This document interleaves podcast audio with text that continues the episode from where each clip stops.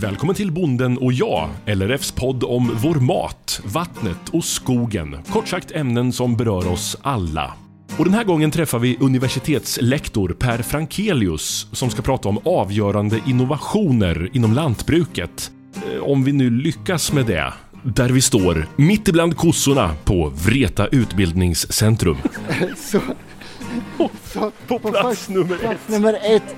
Eh, vi kommer nog aldrig att komma fram till vad plats nummer ett är för att korna äter på oss här. Men om vi Ja, oss på vi- gör ett försök i alla fall. Häng med till såväl dåtid som nutid och framtid. Ja, nu är vi på Vreta utbildningscentrum och vi står i en splirrans ny koladugård. Ett kostall fullt med ny teknik, fullt med djuromsorg. Vi har inte bara då mjölkningsrobot utan vi har en gödselrobot. Vi har en massa smart teknik för kalvmjölk, alltså mjölken till kalvarna. Vi har en foderhantering som är state of the art och vi har fossilfria eldrivna maskiner som kör och hanterar varor. Det här, vi står mitt i moderniteten, mitt i framtiden kan man säga. Ja, det lyser verkligen om universitetslektorns ögon när han blickar ut över all ny teknik. Men innan vi går ut och provkör några av alla smarta lösningar ber jag honom berätta vad han tänker när han står här och tittar på nutidens framtid. Ja, Jag tänker framförallt, mina tankar går till ungdomarna. Det här är en viktig bransch där vi måste få fler ungdomar att förstå att, att jobba i den gröna näringen, det är så intressant. Det skapar eh, inte bara mat till människor, det skapar kulturlandskap. Det skapar möjligheter till fossilfria material.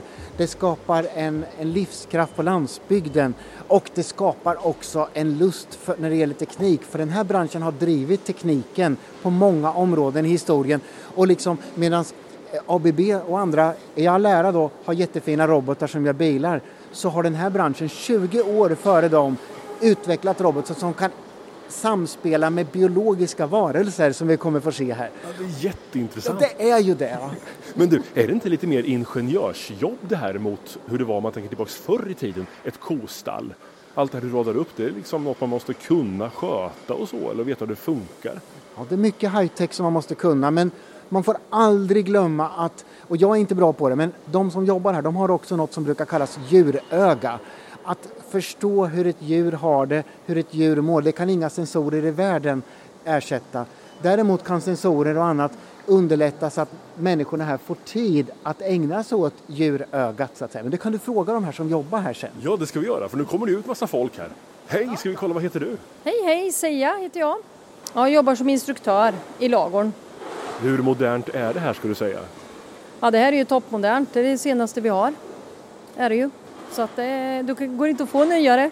Vad innebär det om du jämför förr i tiden mot det här? Vi skulle säga att det här, det här brann ju då ner det förra kostallet, va? Ja, det brann ju ner här. eh, Ja, det var ju förra året det brann. 15 januari. Ja, 20 gjorde det. Så det är ju ja, ett år drygt nu då. Och det är klart att det är väldigt skillnad mot eh, vad som är i de äldre besättningarna, så är det ju. Vad heter du? Elin. Tjena Elin! Tjena. Vad säger ni då om, om vi pratar innovationer och utveckling? När ni nu har fått det här helt nya, om ni jämför med hur det var förr. Vilka skillnader finns det? Alltså det är ju framförallt mera datatekniskt, eller vad man ska säga, det är mycket mer data som man utgår ifrån men i vilket fall som helst kan du aldrig ta bort kunskapen kring djuren och ditt djuröga för att det blir andra typer av man får hjälpmedel av data men du måste ändå gå ut och titta på djuren. Ja, du måste kunna grunderna, Ja, grunderna måste du kunna. Vad skönt att det fortfarande är så och Ja. kommer Ja. att vara så. kommer alltid vara så. Men allt som underlättar då? Jag ser att ni har som en kommandocentral här uppe. Där ni sitter och blickar ut. Vår rymdbrygga. Det rymdbryggan? Nej, men vi, vi börjar ju alltid morgonen med att gå in i datorn och kolla hur jobbot, roboten har eh, jobbat över natten.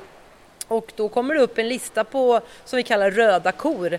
Det är de som inte har gått att mjölk, och mjölkat sig självständigt utan behöver kanske väckas upp och puttas fram till roboten så att de går in där och blir mjölkade. Få lite Det hjälp går helt för många enkelt. timmar mellan varje mjölkning och det är ju aldrig bra. Så det är lätt att se när ni kommer till jobbet? Ja. Ja, det är det första vi gör. När man kommer hit så ser man vilka som sagt vad vi ska mota in i roboten. Ja. Och sen har vi ju även en form av robot till kalvarna kan man säga, det kallar vi för kalvamma. Det styr också att de kan gå och äta dygnet om när de är hungriga och där är också en form av lista som man måste gå in och kolla varje morgon och se vilka kalvar har ätit och vilka ätit lite dåligt så måste man hjälpa dem och titta på dem. Vad smart! Ja, Ja, en gödselrobot har vi också. En gödselrobot? bajamaja. Ja, bajamaja. Okej.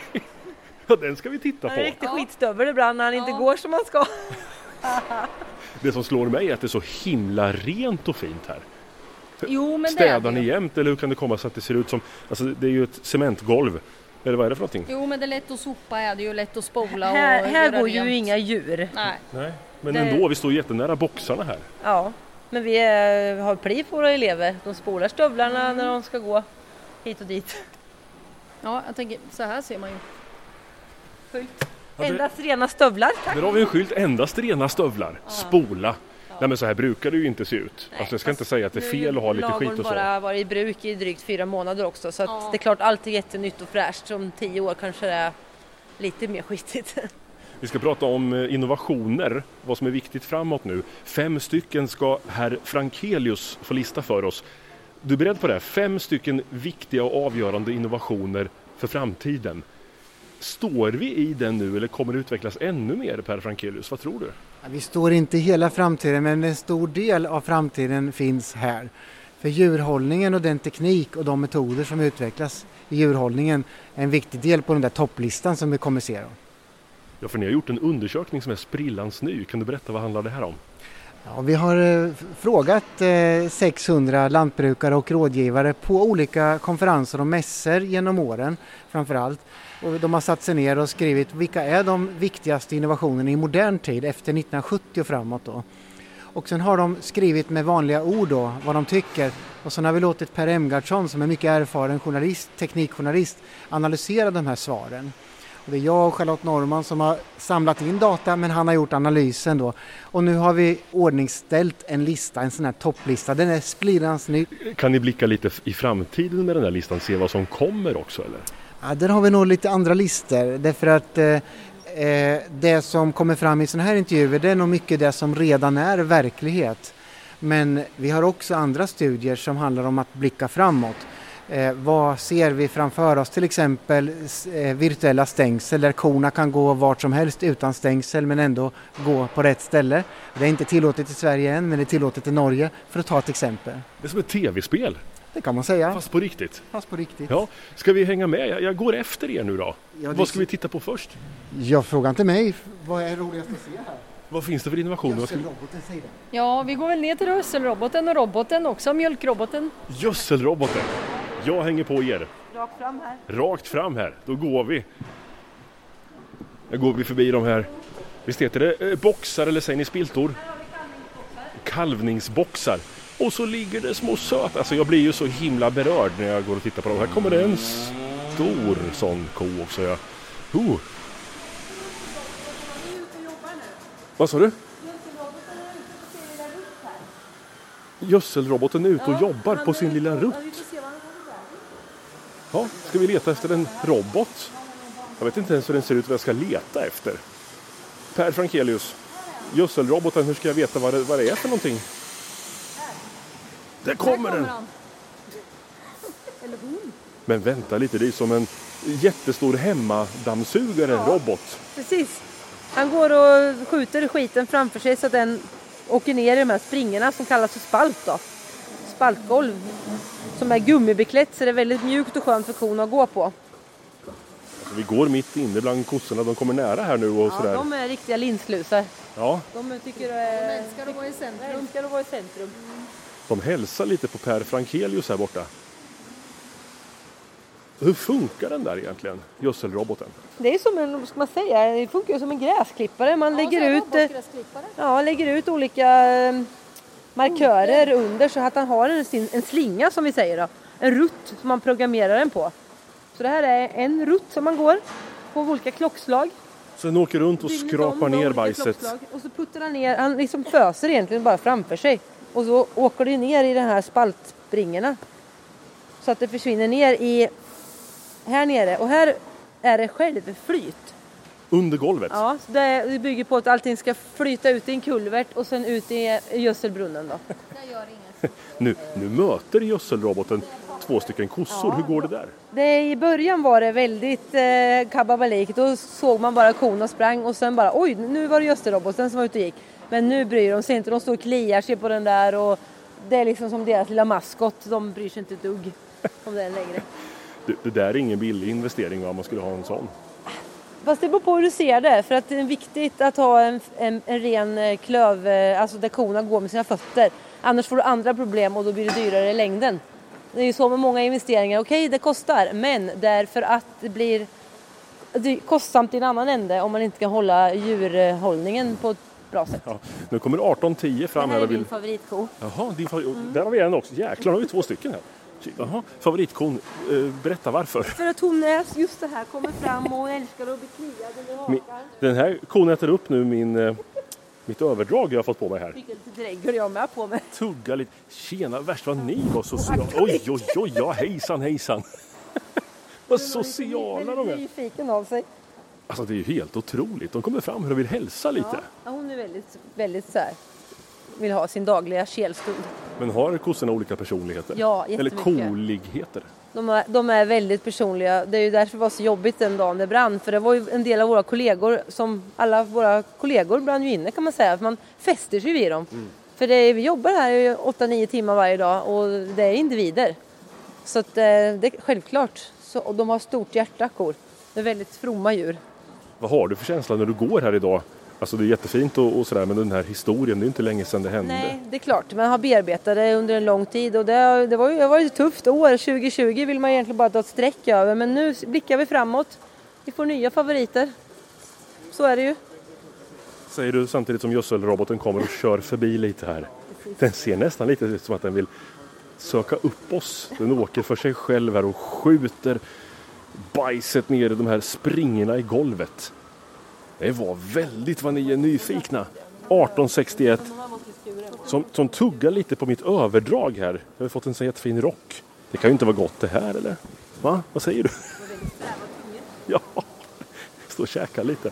Har de nafsat på dig också Per? Ja, det har de gjort. Det har de gjort. Du, jag är nyfiken på den här listan. Ni har frågat då eh, lantbrukare vilka innovationer, uppfinningar som har varit de viktigaste och mest betydelsefulla. Berätta lite.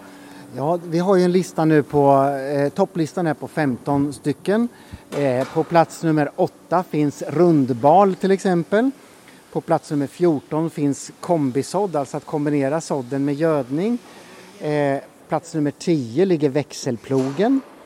Börjar vi gå upp på listan då så kan man säga att allra högst upp så kommer... Oj, nu tar den och äter upp nu min... äter korna upp dina kläder. Nu äter de upp mina kläder. Men det Förlåt. tycker jag gör ingenting för det var ju inte mina kläder. så, eller hur? Så, På plats nummer plats ett. nummer ett. Eh, vi kommer nog aldrig att komma fram till vad plats nummer ett är för att korna äter på oss här. Men ja, ja. om vi snabbar oss på så kan vi säga att plats nummer ett är rymdteknik, nämligen GPS-tekniken som möjliggjorde bland annat att, st- eh, att styra traktorer och andra saker med GPS. Exempelvis vallmaskiner, när man gör foder till de här djuren så kan man idag styra dem helt, de går själv då på fälten. Och på plats nummer två ligger datorteknik och internet. Och här kan man säga att när det gäller datorteknik i fordon så låg lantbruket före då till exempel Bosch och eh, bilindustrin. Det var såmaskiner i Amerika som hade elektronik före bilarna. Men för att komma då till plats nummer tre, då ser vi den första maskinen, det första systemet, alltså med prylar då. Och den har vi 10 meter ifrån oss här, nämligen mjölkningsroboten. Och det är den första maskinen på listan, så att det är den viktigaste maskinen i, i eh, lantbruket i modern tid. Och eh, De Laval här som vi har, de var först med sitt patent. Men man kan säga att Lely, som är konkurrent, de var först att installera grejerna. Och, eh, du ska säga till lyssnarna att nu är det två kossor som fullkomligt äter upp de, det är svårt att koncentrera sig här. Per Frankelius här. Ja, Ja, eh, men i alla fall, vart var vi någonstans? Jo, mjölk, mjölkroboten pratar Ja. om samtidigt som två kossor hänger i dig kan man säga. Gud vad de slickar på på dig. Per. mitt manuskript och på min kamera. Jo, eh, jag kan inte koncentrera mig, säga mjölkningsroboten är, var viktig. Det var den första roboten som kunde interagera med biologiska varelser. Och man började redan 1980-talet att försöka på sig. Och faktum är att vi står ju här i ett naturbruksgymnasium. Och det var ett naturbruksgymnasium i Nederländerna då som först byggde en prototyp till sån här robot.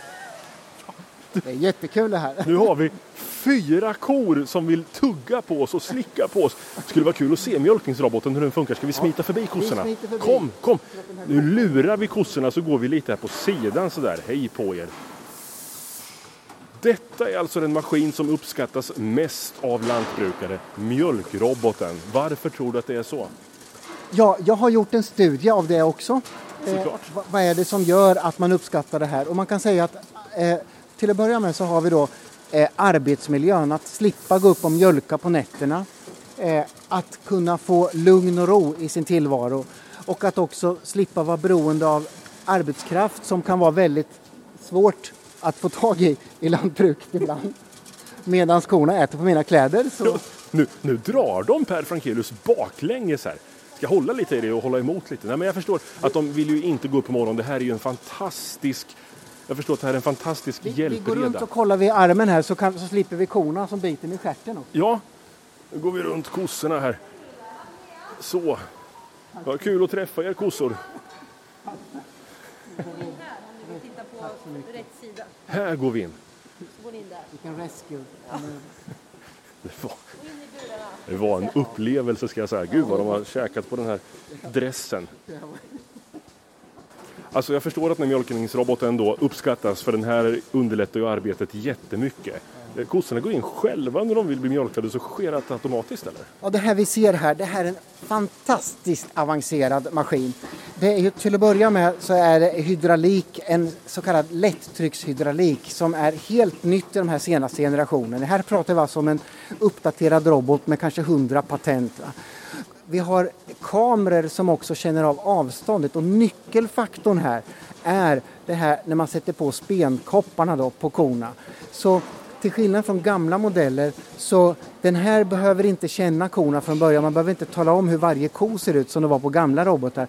Här har vi då kameror som känner igen med avstånd och så precis hur, vad som händer runt omkring sig som själva då kan leta upp spenarna.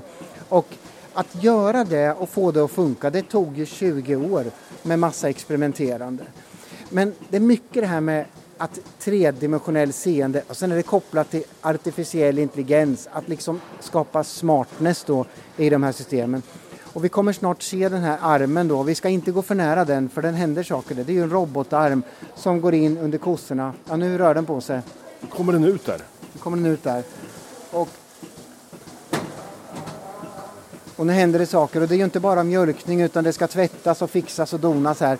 Och sen ser vi en display här med en massa data och det ska vi icke förglömma att när kossorna går in här och blir mjölkade så fångas mängder av data om varje kossa. Hur mår de? Finns det tecken på sjukdom? Mår de bra?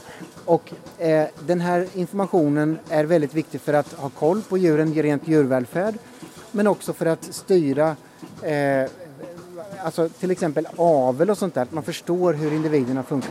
Men du frågar varför det här, man kan säga att att slippa gå upp på natten och mjölka och, och, och att slippa få ont i ryggen, att få trasiga händer. Det är så slitsamt med manuell mjölkning.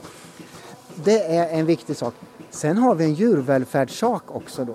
Och det är att djuren kan ju då gå, det, här heter VMS, det är Voluntary Milking System. Det är alltså frivilligt för kon att gå hit och bli mjölkad. Och det kan kon göra när kon vill. Då behöver man inte, då kan kon få en frihet i sitt liv så att säga. Va? Men vad är det som gör att den går in och vill det? Hur fattar den att det här är stället att vara på? Ja, det var en bra fråga. Det, det, det, jag vet inte exakt hur, vilka metoder man har för att lära korna Det gäller de att ska lära dem i början på något sätt? Ja, det får man För det är inte jättestort när de står här inuti så är det inte så stort. Men man kan locka med lite mat och lite, lite foder Ja. så att de går in här och eh, när de väl går in och, och de blir mjölkade då lär de sig ganska snabbt eh, att eh, det är hit man ska gå om man vill bli mjölkad. Alltså det här är ju otroligt men du, om man ska tänka på lantbrukare som driver mjölkproduktion idag till exempel. Det här är inga billiga investeringar om man lyssnar på det och tänker att den där vill jag ha hemma hos oss. Jag eh, vet inte vad de här har betalat för just den här maskinen men jag skulle tippa, eller rättare sagt jag råkar veta, att eh, man får nog slänga upp en miljon i alla fall, minst för det här. Eh, sen är det väldigt mycket frågan om vad man har för tillbehör, vilka analysinstrument som finns och mycket, mycket annat då. Men en miljon är ju ingenting mot vad det kostar totalt med en sån här anläggning för det är många system med foderhantering, vi har sett gödselroboten, mm. är uppfödning så att det här är ju ett stort tekniskt system. Men, men är det någonting för vanliga gemene lantbrukare? Tror du att om man vill gå dit, alltså det är en jätteinvestering, det är ju ja. kul att se mjölkroboten och kul att se eh, bajsroboten. Det är faktiskt så att i väldigt många sammanhang, till exempel robotar på andra sammanhang, då är det de stora mäktiga som har gått först, men icke när det gäller mjölkningsroboten. För det här har slagit igenom framförallt i familjejordbruken de lite mindre skorna, det, har, det, det där roboten har gjort mest nytta. De här enorma gårdarna som vi ser utomlands och så, de jobbar med andra system och de jobbar också med väldigt mycket billig arbetskraft i olika arbetslag. Så att det här är faktiskt lite speciellt med mjölkningsroboten, att det har gått in på de mindre gårdarna. Mm. Fast det gäller ändå att ha ekonomi och se väldigt långsiktigt på att räkna hem en sån apparat. Ja, ser man det så kan man säga att de flesta gårdar finns ju inte längre i Sverige. De har gått i konkurs för länge sedan. Så att de som är kvar, de är ju starka. Det är survival of the fittest så att säga. Men i det stora hela är det ju Sveriges kohistoria och lantbrukshistoria tyvärr en sorglig historia. Det kan vi göra ett helt program om tycker jag nästan. Vad händer nu? Nej, det var någon som blev arg på något. Ja, det var väl det. Ja, det kan vi göra ett helt program om vad som händer med, med Sveriges mjölkgårdar. Det finns tack och lov en hel del av dem kvar. Ja. Men, men är det hit vi kommer? Alltså mer och mer digitalisering, automation, automa... Vad heter det? Ja, automation. Man automation. brukar prata om eh, mekatronik, alltså kopplingen mellan mekanik och, och elektronik. Ja, både ja och nej skulle jag säga. Det, det, här är en viktig del. Till att börja med, elektronik och digitalisering är absolut inte alltihopa. Hydrauliken här är lika viktig. Eh, sen har vi också eh, den biologiska saken, att se till att fodret håller sin kvalitet. Och som jag sa då förut, att man måste också förstå att tekniken underlättar för människorna i en sån här verksamhet. Då kan de människorna ägna mer tid åt det personliga med djuren, det som kallas djuröga då. Så att det är inte bara teknik som förändrar världen. Vad skulle du säga om vi blickar in i framtiden då? För nu står vi ju här, supermodernt, men det är ändå nutid. Mm. Om vi tittar framåt då. Jag har ett önskemål från redaktionen och lyssnarna att du ska lista fem stycken viktiga händelser, innovationer för lantbruket framåt. Som kommer i fram, framtiden. Ja, en del av de där sakerna vill kanske inte korna själva ha, men klimatentusiasterna vill ha det. Man har ju i Holland uppfunnit en kotoalett där man går in med kon i ett litet bås och sen en liten arm som pressar på kons mage så att kon tvingas att kissa. Och så tycker alla miljömänniskor att det är jättebra för då sparar vi på ammoniak och ammoniakutsläpp. Jag är väl inte helt övertygad att det är någonting som kon själv vill ha. Men det finns en sån tryck. En annan sak är att ta hand om metanet från gödseln. Nya metoder för att eh, hitta biogasmöjligheter eh, då, att ta, ta, hand om det. Sen när det gäller matning till exempel av djuren, att, att alla matningskanaler är fulla med sensorer så att man direkt kan detektera om det finns felaktigheter i fodret. Det kommer det också innovationer som lanseras nu i år i olika länder. Och sen har vi då något som heter Big Data SLU, Sveriges lantbruksuniversitet, har ett jätteprojekt som heter GigaCow och där jobbar man med ett antal gårdar eh, som samlar in data allihopa till en stor databas och sen med artificiell intelligens så försöker man lära sig mer om kornas beteende och i framtiden kommer det att påverka foder, eh, hela avelssidan och kanske också hur man utformar ladugårdssystem. Då. Alltså är den här perioden tycker du? För det låter så, som att det skulle vara den mest avgörande i själva utvecklingen. Det händer så otroligt mycket nu, eller har det gjort det i historien jämt? I vår lilla analys så är det här den femte innovationseran av fyra, den, av, av fem då, där de första fyra började med Babylon och du gillar ju att sjunga Bonnie M då va? Vi har inte gjort det idag. Vi har inte gjort det. Men det By the rivers of Babylon Where we set down och det var just det där med set down, att liksom inte gå och vandra och plocka nötter utan sätta dem. Det var ju första, sen var, var det då under 1700-talet den andra revolutionen. Sen när traktorn och elektrifieringen kom så, så kom den tredje under 1900-talet. Sen med GPSen och mjölkningsroboten så är det den fjärde ungefär år 2000 och nu är vi inför den femte. Men jag skulle nog inte vilja säga att det här som sker nu är viktigare än det som skedde i början på 1900-talet. För då kom elektriciteten, vi fick ju separatorn, vi fick mjölkningsmaskinen och mycket annat. Så vi ska väl inte vara förblindade av historien på det sättet. Då. Nej, även om det känns som att det går så himla fort just nu. Ja, det, det, går fortare och fortare, det är liksom bevisat och det är accelererande utvecklingstakt och det har väl delvis att göra med att om en nyhet släpps idag i Kina eller i Australien då, då är det blixtsnabb spridning på den tack vare internet och sånt där. Och det fanns ju inte för hundra år sedan. Och när vi nu står på Vreta naturbruksgymnasium, här är det i vanliga fall elever, vart de är idag vet jag inte, de kanske har slutat för idag. Men vad tror du deras utbildning kommer bestå av om vi skulle träffas här om 20-30 år? Ja, en del saker förändras men andra saker förändras inte. Jag tror att det kommer vara en rejäl portion djuromsorg och biologi och sånt. Det är inget som förändras utan djur, som djur är, så det är någonting som är långsam process.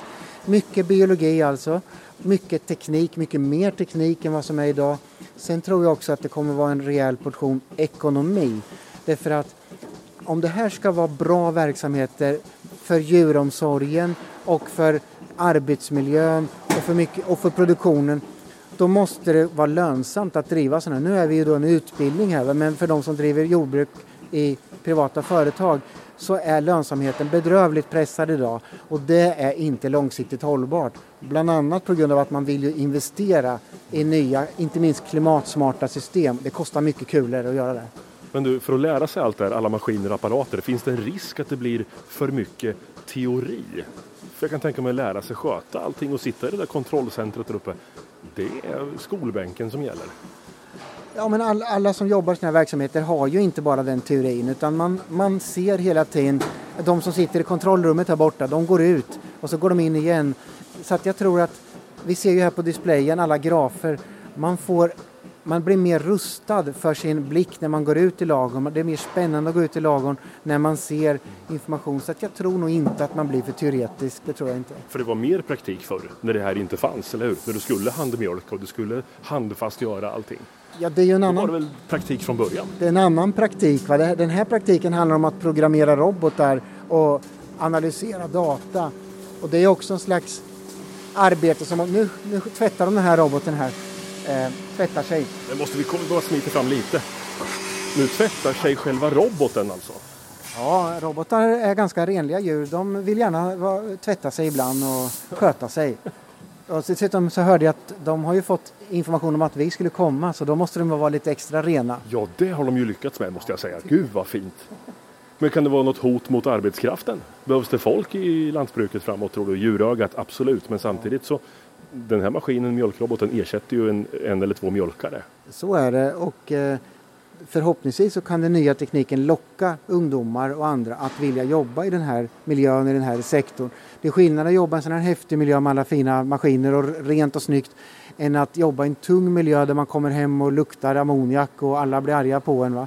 Så det kan locka in människor och ja, man kan säga en nackdel med, om man skulle hårdra det här med robotar så vi vill nog inte ha djurstallar som är helt robotiserade i framtiden. För rätt som det är någon kalvning som går snett eller något och någon sensor missar.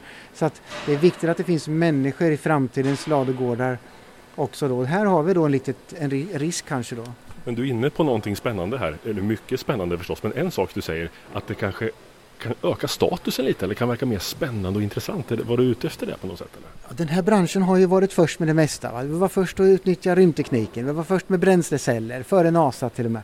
Vi var först med eh, elektronik i fordon, vi var först med robotar som interagerar med biologiska varelser. Så att, eh, det är bara det att alla har inte förstått att det här med lantbruk är spetsbranschen. Det är lite det, så det är inte fel på branschen men det är fel på utbildningen kan man säga då.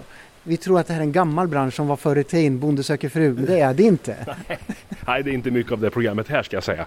Och då vet inte jag hur civiltillståndet är på de som jobbar här, det vet vi inte. De kanske söker en partner. Men det vi pratar om är alltså tekniken. Helt otroligt Per Frankelius, vad kul att träffa dig!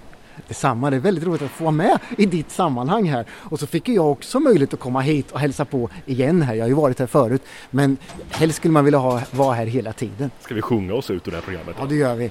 By the rivers of Babylon Where we sat down Ja, du har lyssnat till ännu ett avsnitt i serien Bonden och jag. En podcastserie från LRF.